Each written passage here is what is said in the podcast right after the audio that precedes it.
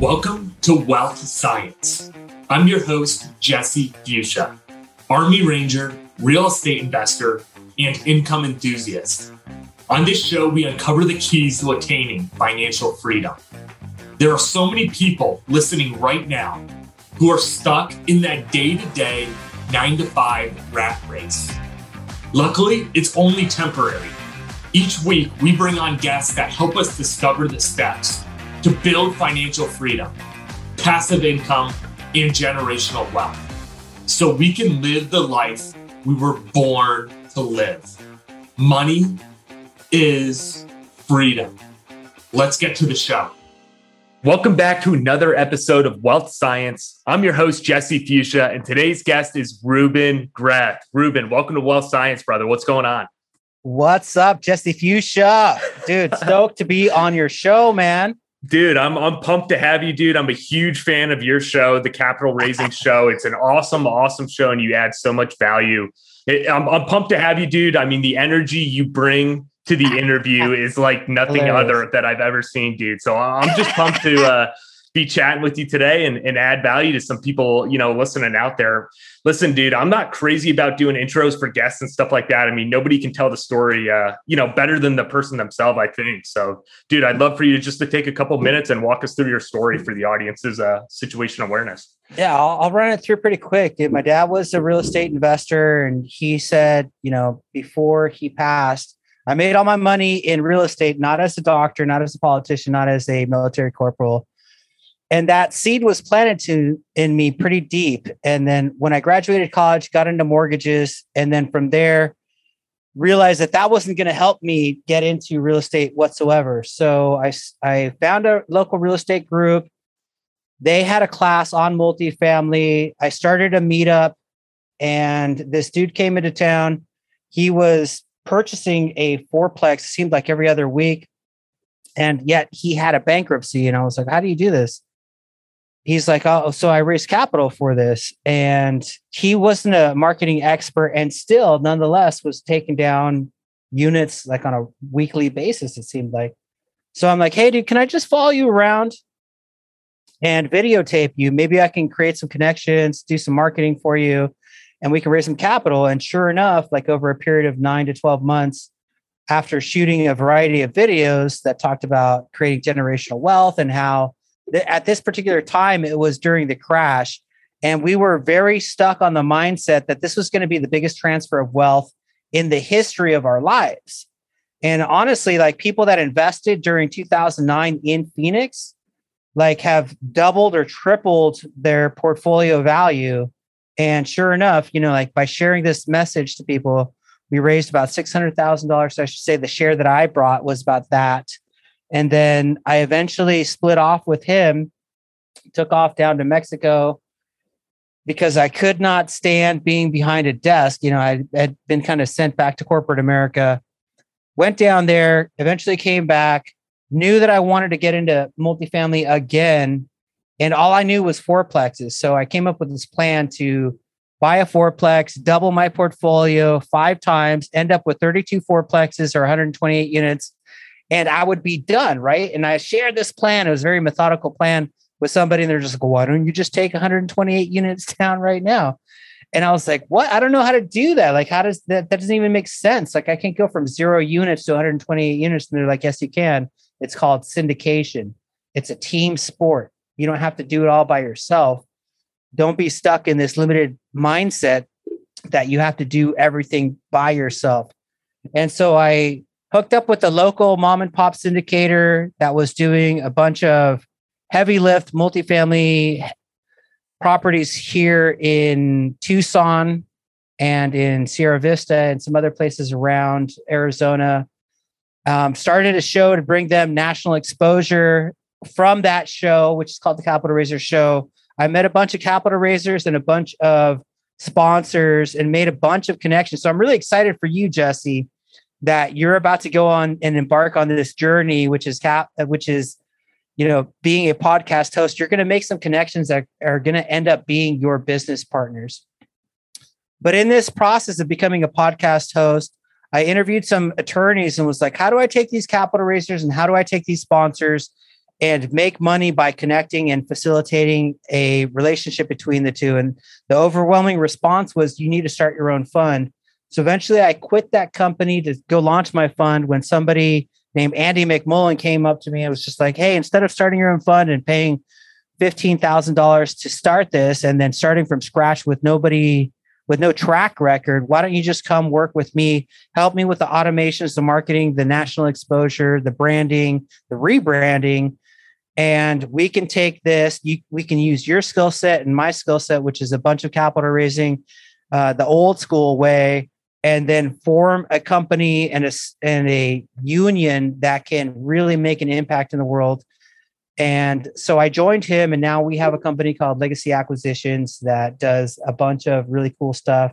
We raise capital for other sponsors, and we also are sponsors for a build-to-rent project that's going to be kind of our ground-up first trial in the development arena.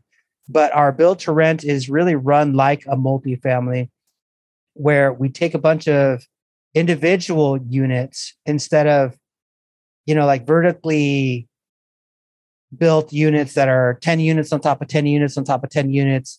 We're individually building all these cottages or townhomes that we can rent out and then sell to an institutional buyer.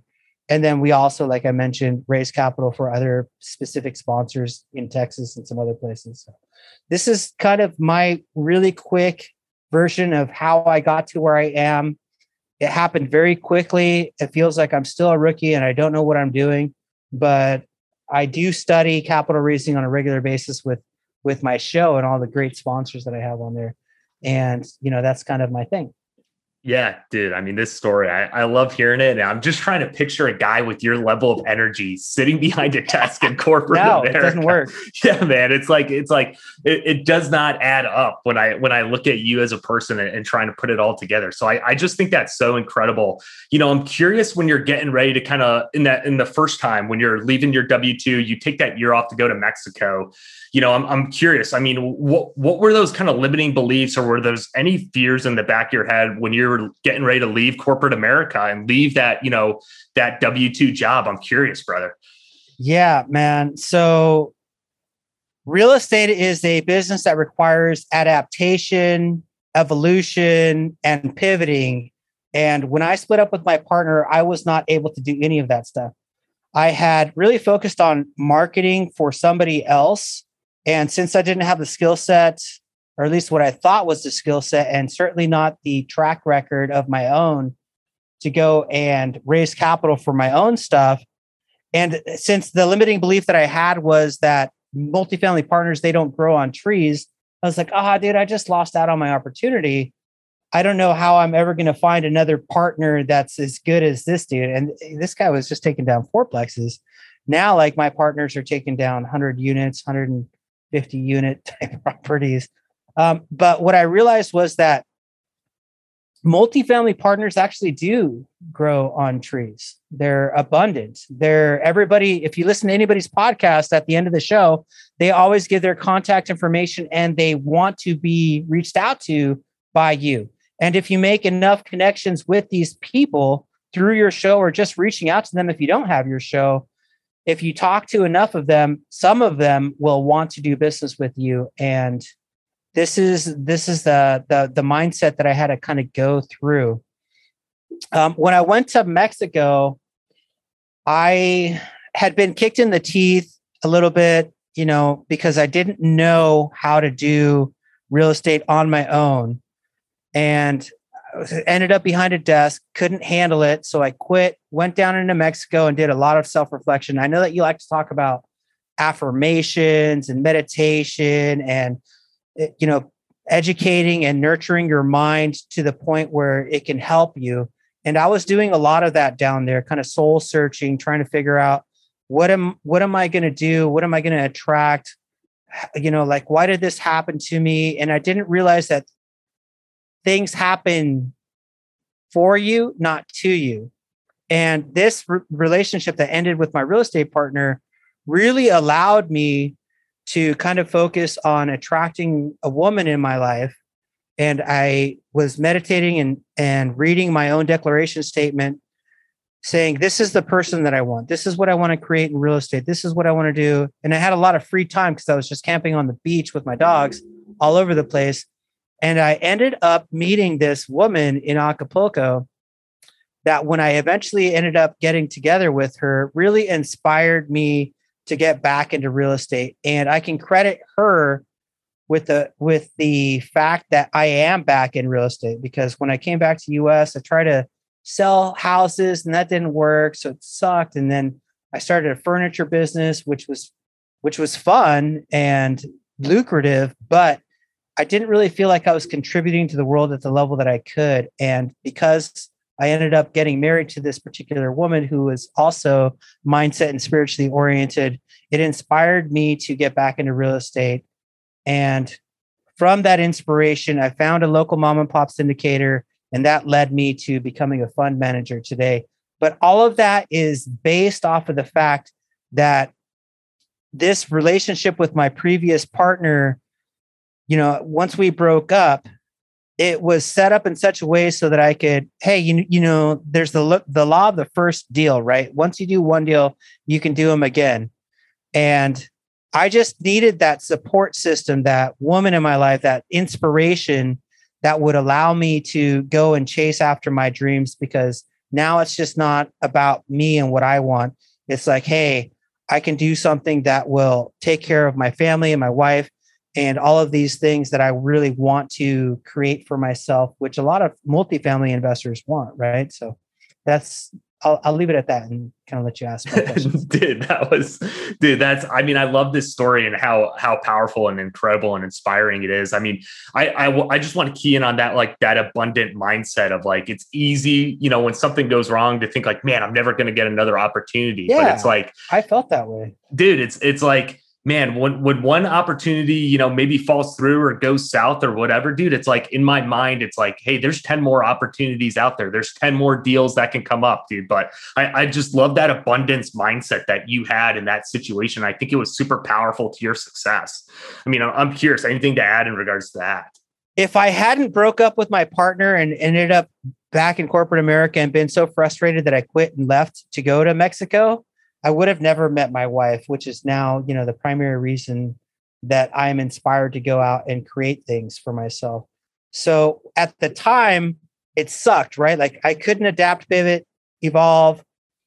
And I was like, oh, I suck at real estate. You know, let me go hide under a tree and then, you know, dive down into Mexico.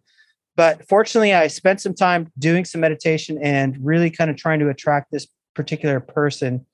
But I think the main point that I really want to make is that when something happens to you, particularly like this is one of the best ones, if you get fired from your job, you're like crushed, but then it's like the universe does things for you, for your behalf, on your behalf, and conspires for you to create things and opens up new doors, just like you said. And if I had never really been kicked in the teeth and gone down into Mexico, I would have never met my wife. So when something crazy happens to you, it may be hard in that moment, but realize that it's for your benefit. And if you can really buy into this abundance mindset that the universe may kind of put obstacles in your way so that you can conquer them and then use them to your benefit, this is something that can really help you scale and move into wherever, you know, life's plans or God's plans or your co-created plans what will essentially want to take you and drive you. Dude, yeah. I mean, it's like everything happens for a reason, but even in deals that I've personally looked at, and it's like, man, this is the deal. This is the deal that's meant for me. And it's like, and then it completely goes south or we get outbid immediately or whatever, dude. And it's like, it's so easy to be like, we're never going to find another deal, but it's like, no, there's 100 other deals out there. Like, this is not the end of the world. And you look at the positives from it. It's like, man, I learned so much underwriting this deal. And I learned so much about, you know, why this deal was a great deal and what we loved about it. So I just love that mindset that you have. And I, you know, recommend to anyone to embrace that abundance. I'm curious in what your thoughts are on this piece. I mean, obviously when you come back from Mexico, you know, you're ready to jump back into multifamily real estate. And you've already talked about so many important things, the power of scale, you know, your original partner was just doing fourplexes. and now you're partnering with people doing 100-unit deals. I mean, what are other reasons? Why do you think other reasons are, you know, multifamily real estate is so powerful, you know, just beyond the level of scale and stuff like that? I'm curious. Yeah. So one of my favorite questions to ask people is what's your favorite aspect of multifamily? And I get a variety of answers that are a lot of the ones that I like, right? So the ability to cash flow, the ability to get major tax benefits through cost segregation, the ability to have all your units in one place, the scalability, you know, the ability to raise money with other partners, help them get you to bigger and better places. These are just some of the little benefits, right? And then kind of one of the things that we want to break down in future educational webinars is like, what are the different types of multifamily? You know, in addition to recession resistance, like why does it make sense to get into a heavy lift? Why does it make sense to get into a multifamily value add versus a development versus a build to rent, you know, scaling vertically versus horizontally through building a bunch of houses instead of units built on top of units built on top of units? Like in what cases do you get cash flow from day one? In what cases do you get a bigger back end return? And like, how is this different than other investment opportunities? Because a lot of people are really confused and going through life blindly. Hey, I need to invest in my 401k, and I'm tired of dealing with this roller coaster ride, which is the stock market. And I don't really know anybody that's in Bitcoin. I'm not educated on cryptocurrency. I don't know much about silver or gold or bonds. There's just no way for me to create the generational wealth that I need in order for me to retire on a beach and take care of my kids, spend time with them, and get out of my business perhaps and scale into becoming a person that has financial freedom. And multifamily, what I really love best about it is that it gives you the opportunity to do this at a quicker scale than anything else that I've seen. And when you invest in it, there's a very strong likelihood that it's going to be worth exactly as much as it today, or when you force the appreciation and go through cycles, real estate cycles, it's going to continue to hold its value because it's not based on the neighboring properties. It's based on the amount of income that it generates. It's appraised like a business, not like a neighboring real estate house. So these are all aspects that I really love about multifamily. I could go on and on. I am crazy about the fact that this, for me, is the best asset class that you can invest in. Yeah, I mean, you hit on so many awesome points, and I love talking to people about, you know, the power of scale. I mean, what you talked about, the volatility of the stock market and cryptocurrency. I mean, I don't think people understand how powerful, you know, multifamily commercial real estate, that it's a hard asset. You can drive to ABC Avenue and yeah, you know, see the apartment building and yeah, see it improving. And it's like, dude, like, you know, if you have whatever, $1 million in Apple stock, you have no idea what Apple's going to do or whoever, dude. I mean, you have no control over it. Where a hard asset, you have total control over it. Somebody smokes some weed on a podcast and all of a sudden the stock goes down by like 50%. It's the volatility. You just can't predict it. But I mean, those are all awesome notes, dude. I mean, it's so true. Yeah, with multifamily, it's not going to have that kind of crazy cycle. When you compare it to other types of real estate, particularly single family real estate, that is really affected by the economy and loans and all these other kinds of things. One thing that I really like about multifamily is that it's going to continue to scale, and there's going to be a need for it because there's a shortage of workforce and regular housing. So, and then because of like all of the millennials, they need a place to go. And if they don't want to buy their own home, they're going to end up, or even like senior citizens that like don't want to go into assisted living, they need to scale down and move into an apartment. And there's just not enough apartments. And that's why rents are going up like crazy all over the country, particularly in markets like Phoenix and Dallas and places where there's no rent control. They're just making it so powerful for an investor to come in. And they don't have to do it themselves. They don't have to deal with tenants, toilets, termites, putting in baseboards, cabinets, and rehabbing and all that stuff. They can just put their money in with an investor. And then if they trust them enough, let them be a good steward for their money and allow them to double their money in a very fast, you know, kind of way that is really not available to any type of investor. And then there's other asset classes, right? So I know that you're like into mobile home parks, RV parks, self-storage. There's a variety of different ways. You know, a lot of money is moving away from retail and other types of commercial, industrial, because of the volatility that happens when something like the pandemic shows up, and they really want to put their money in something that's really recession resistant, that will continue to increase. And for all the reasons that I previously mentioned, multifamily, or even something that's like mobile home parks or RV parks, is a great, great asset class for them to invest in, because it's just going to continue to scale. Yeah, I mean, I agree, you know, wholeheartedly. There's always going to be a demand. People are always going to need a place to live. And especially when there is a massive, you know, workforce housing shortage, or what we talk about in the mobile home park space, you know, affordable housing. It's like, man, there's an affordable housing shortage for people out there. It's like, you know, this is a great asset to invest in. People are always going to need to live there. And what's going to happen is exactly what you're talking about. The rents are just going to keep going up and up and up.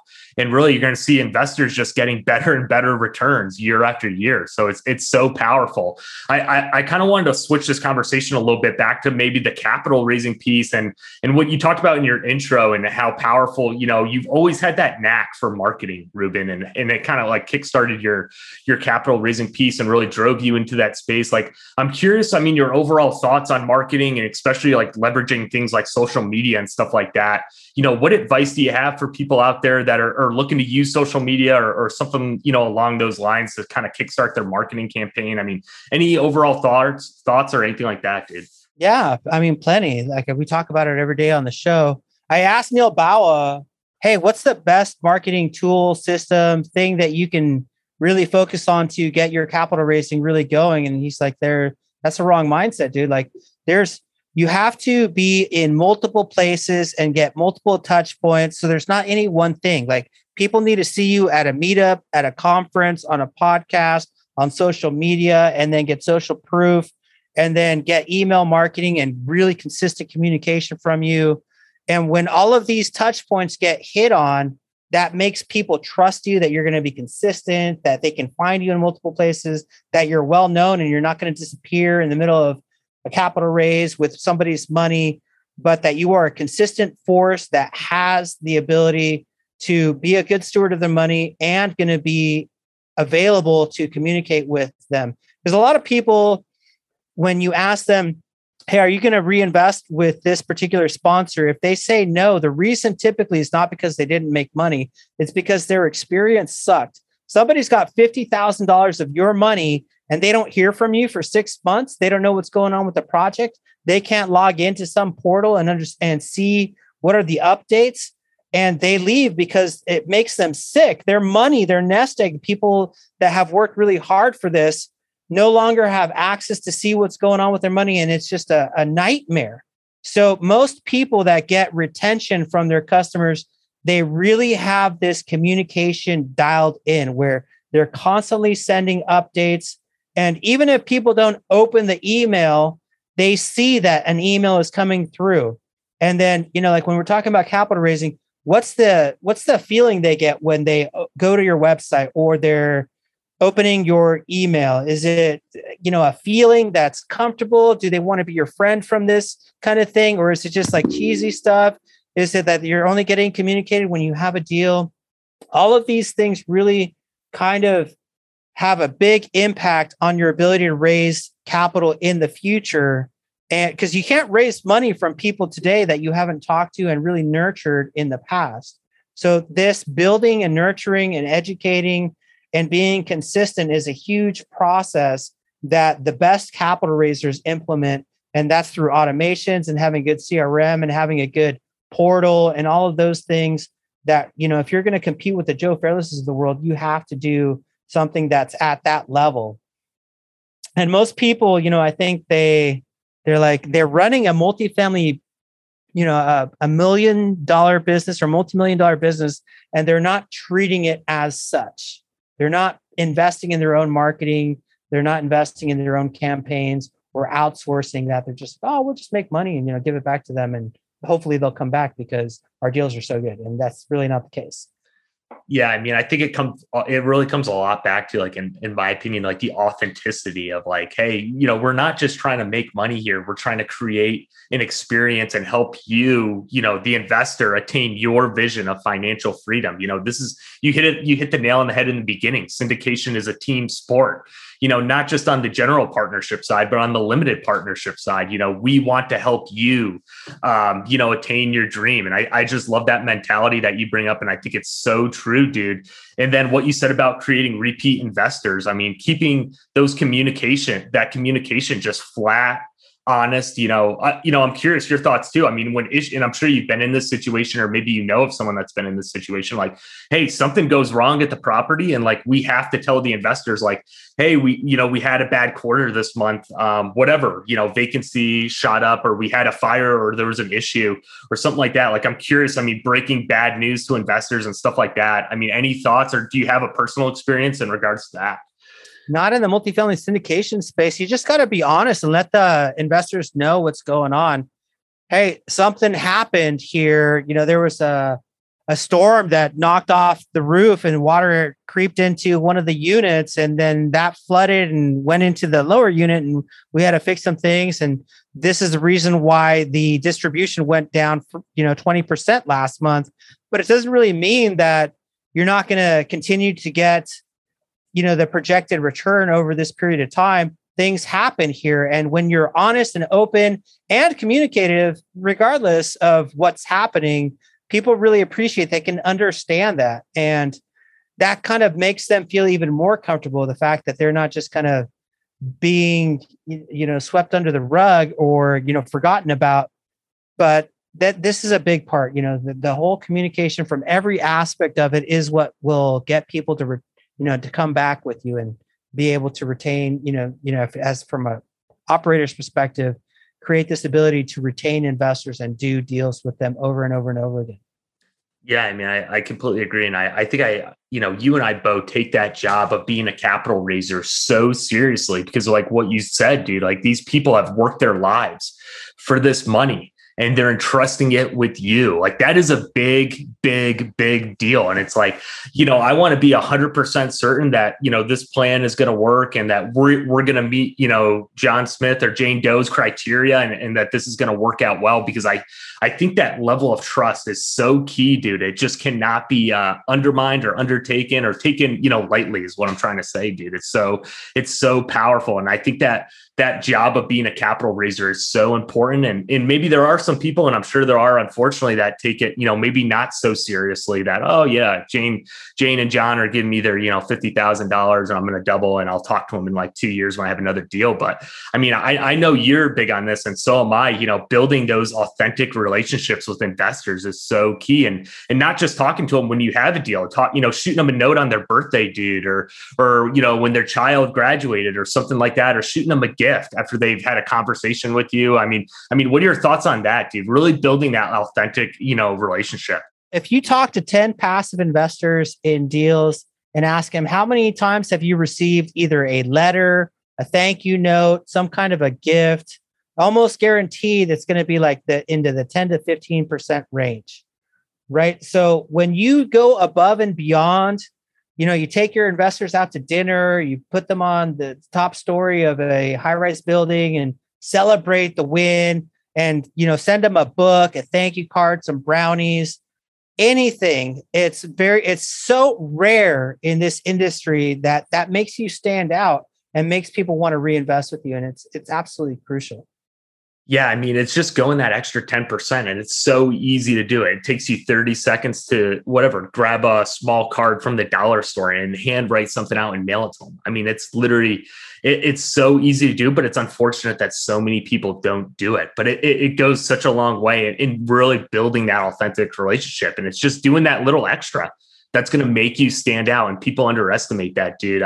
And you hit on something else that I just want to follow up on. I think it's so crucial, and it's this mentality. And I'm curious what you think, you know, how people buy on emotion and justify with logic. And you're talking about the email, dude. And, you know, when people open up your email, do they, you know, feel welcome and do they feel warm and stuff like that? Like, and I know you've had an awesome episode on your podcast. I'm drawing a blank on the guest's name right now, but who she designs her website and it's really formulated to, you know, to help people buy an emotion and supports people emotional needs and stuff like that. But I'm curious your thoughts on this, dude. I mean, people buying on emotion, justifying with logic when it comes to, you know, raising capital and stuff like that.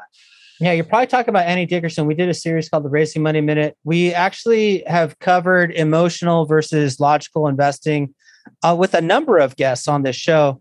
And what a lot of, you know, it's not just webinars, but like what a lot of people do on their website and on their webinars is they have pictures of buildings, they have pictures of graphs, hypotheticals. They're talking about the logic, what they're going to get, what's the return going to be. And they're really not tapping into the emotional needs of the investor. And their branding is not tapping into the emotional needs. It's like pictures of buildings. It's not pictures of time freedom, hanging out with your kids, and things that people really resonate with, because nobody's going to buy a building because they love buildings. They're going to invest with you or invest in a multifamily deal because of what they get from investing. And that may be, you know, being able to put their kids in college, or having the ability to, instead of sending their parents to an assisted living, having that time freedom to take care of them. It could be so many different things, you know, the ability to escape your W-2 and avoid the roller coaster that's, you know, Wall Street, and go and spend time on a beach and hang out with your kids and experience life the way that you were designed to by God's plan. And when you are basically talking about graphs, buildings, numericals, hypotheticals, things that you're going to get, that's all logic. And a lot of people really don't tap into the fact that people have emotional requirements. And, you know, this is why this, if you've ever heard Donald Miller talk about the story brand script, where you take a person, you make them the hero, and then you present yourself as a guide, you address their villain, and then basically give them a plan to succeed and then conquer and end up in success. This is a story brand script that really follows a lot of the way that stories have been told. Movies are scripted this way, soap operas, you know, all kinds of shows, because it's such a powerful way where you're not the hero. You're making somebody that invests with you the hero and helping them create the generational wealth and all of the things that they need. And most people just are not willing to spend that extra time to understand story brand or come from an emotional or even psychologically based approach to help people get things and do things for their own reasons instead of your reasons. Dude, that is awesome. And I love that. And I'm going to look that up after this. And just to recap, dude, the Annie Dickerson episode is incredible. I highly recommend anyone go and check it out on the Capital Raiser Show. It's so awesome. And you're right. You talk about logic and emotion-based investing in so many of your episodes, but I love that mentality, dude. And we've talked about it so much. It's helping the investor, whoever you're trying to help them attain their goals. You know what I mean? Attain their dream. Like when you go at it with the mentality of, well, I'm in this syndication, you know, from the general partner side, well, I'm raising capital to make money. It's like, dude, you're not going to make it. You need to be in the mentality of helping people and giving back and helping. And by helping enough people get what they want, you'll get what you want. You know what I mean? And hey, that wasn't me. That was Zig Ziglar. I'm not trying to steal that quote or anything. He's the god of those awesome quotes. But dude, it's so true. I mean, the Zig quote applies to exactly what you're talking about. As we get ready to wrap up here, dude, I wanted to hit you with one more, you know, overarching thing before we jump into the bonus round and talk about something not capital raising related. But and we've talked about the power of affirmations, dude, and mindset and the law of attraction, dude, and how powerful that is.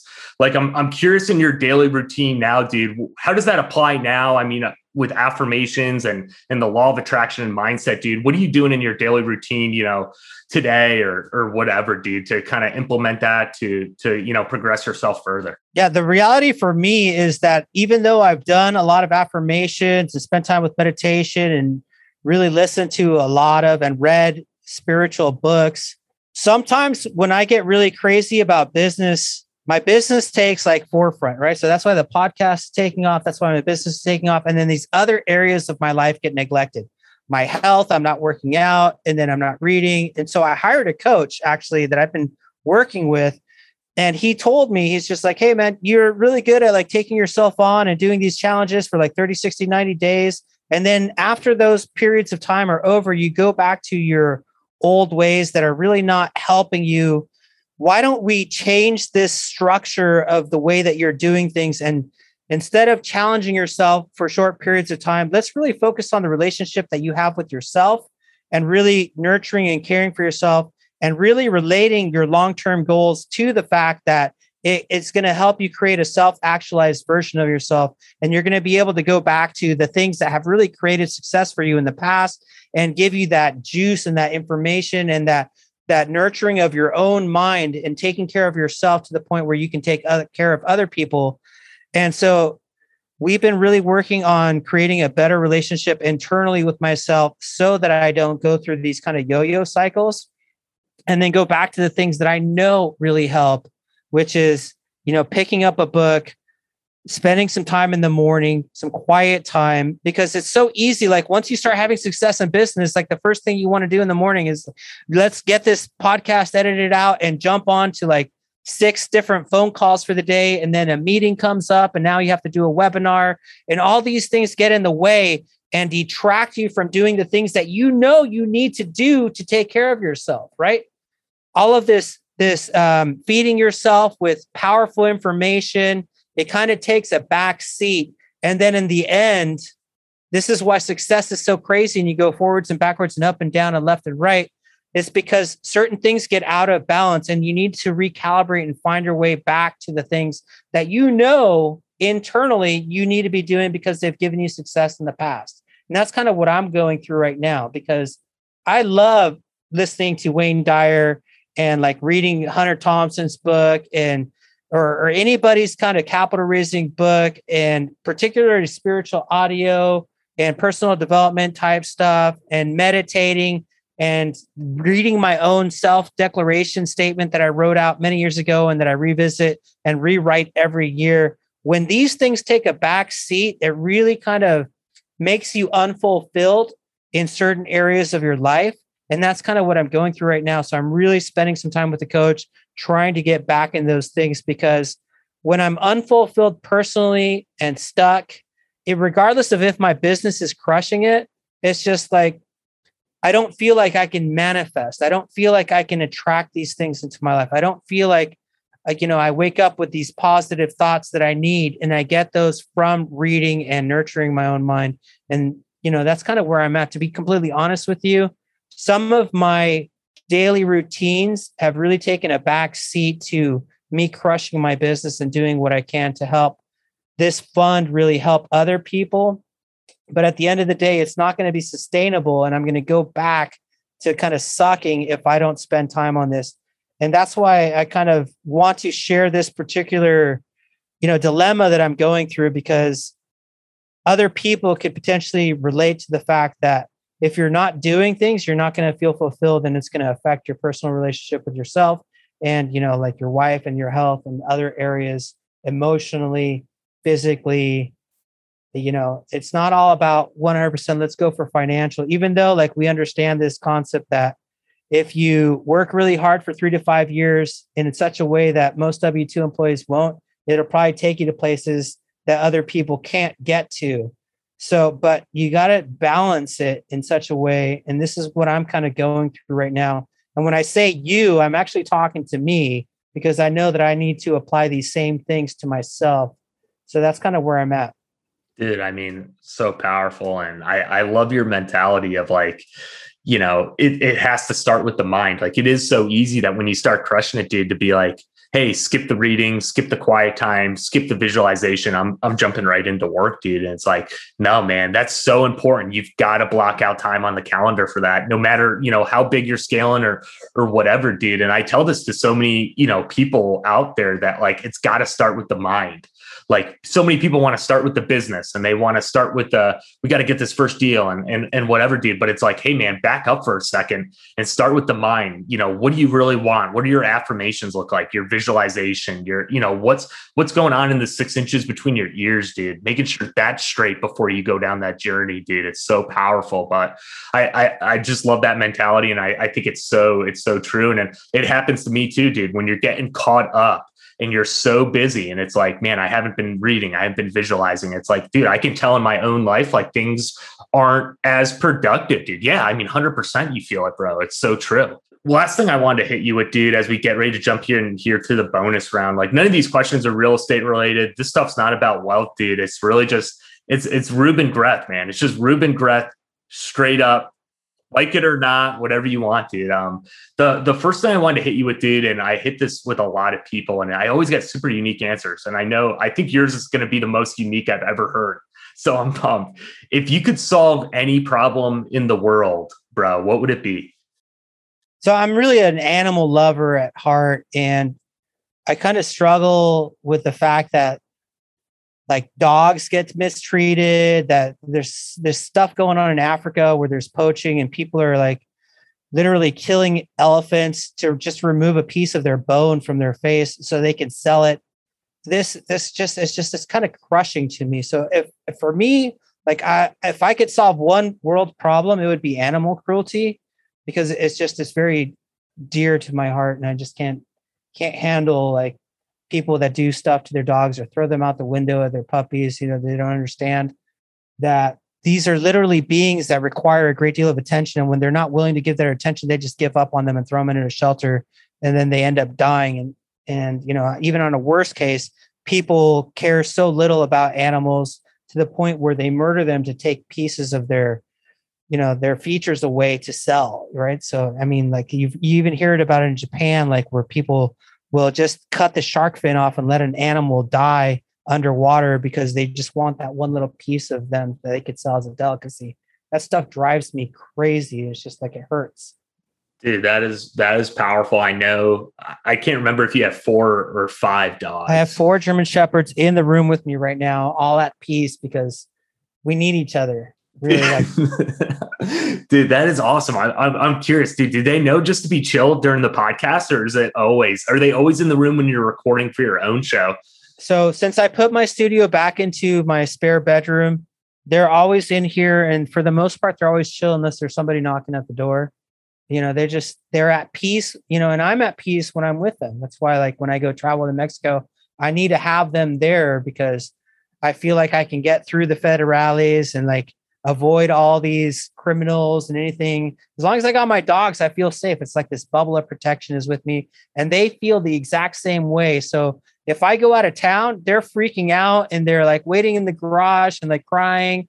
And as soon as I get home, they're freaking out and so happy. And then we just go chill out together, and then everybody's just calm and at peace. Right. So we kind of need each other. Dude, that is awesome. I mean, I have a dog myself, and it's like they can sense when something's going on, dude. If I'm having a bad day, like he can sense that, dude. But I totally agree with you. You're at peace. I'm at peace, dude, when I'm chilling with him. He's a chill dude. And I love how they just chill in the room with you. I think that's cool. And they're all passed out right now. The very last thing I wanted to hit you with, dude, before we wrap up, and I hit this again with everybody. I mean, Ruben Gregg is living the perfect life, bro. Not even close, dude. What does it look like though, in your mind, dude? If it's 5 years from now, if it's 10 years from now, if it's 50 years from now, dude, what is that perfect life to you? I'm curious. So, I mean, a lot of travel would be really great. It's kind of challenging when you got 4 dogs. You can't jump on a plane and take them with you to, you know, Croatia or wherever it is that you want to go. But for me, you know, like I actually had a little bit of what I considered, or at least thought was the perfect life. Because when I moved down to Playa del Carmen for that 1 year, I was literally living in paradise with those white sand beaches on one side, and then the cenotes and underwater cave diving on the other side. And like I had tacos all over the place, and rent was extremely cheap. You know, beer was extremely cheap. Everything was very just perfect. And what I realized is that if I don't have the ability to contribute something, it's really not as perfect. Like location is great, but if you're not doing something to impact the world, you start to losing that fulfillment. Even if you're attracting certain things to your life and enjoying it, like there's difference between pleasure and fulfillment.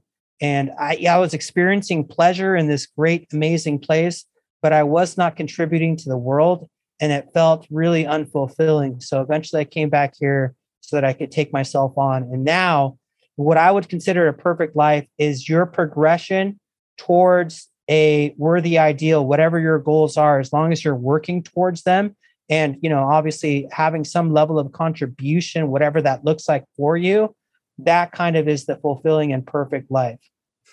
Dude, the difference between pleasure and fulfillment. So powerful. That is awesome. That connection is incredible and so true. And I felt that in my own life, dude. And it's so true. It's unreal. But dude, I had a blast today. I appreciate, all the content that you've added is incredible. And this was an awesome episode, dude. People who want to follow up with you, Ruben, what are the best platforms? Obviously, we've mentioned your podcast multiple times. You're the host of the Capital Raiser Show. I recommend everybody check it out. It's a great show. I've crushed over half the episodes. It's awesome. Wow. Dude, but I'm curious, man, if people want to follow up with you, best platforms to reach you on. Check out the show website, capitalraisershow.com. If you're interested in opportunities or just want to see what we're doing or want to learn from what we do in terms of marketing so that you can apply it in your own business, check out our business website at legacyacquisitions.com. Yeah, I'm not too active on Facebook, LinkedIn. I have at Capital Raiser, but pretty much any social media, you can find me there and feel free. I list like my calendar link in multiple places. Feel free to jump on there or, just reach out to me in one of the social media platforms. Dude, awesome. I appreciate you coming on today, bro. It was an awesome talk, dude. We just had fun and chatted, bro, talking about everything, man. So I appreciate you coming on, dude. I had a blast today. Host. And thanks, bro. I've crushed over half the episodes, dude. I've listened to a phenomenal host numerous times. So that's what's gotten us to here, dude. But I appreciate it, bro. And thank you again for coming on, dude. I can't thank you enough. Yeah, man. Thank you. Peace and strength, my friend. Hey, thanks again for listening to the Wealth Science Podcast. Take some time to subscribe and leave us a review. It really is the basis that helps us continue to bring on amazing guests each week. We have another incredible story to share next week, and I'm certain it's going to add value to this community. Please do not hesitate to reach out if there's anything I can do to help you in your journey of attaining financial freedom. Thank you again for listening, and we will see you next week.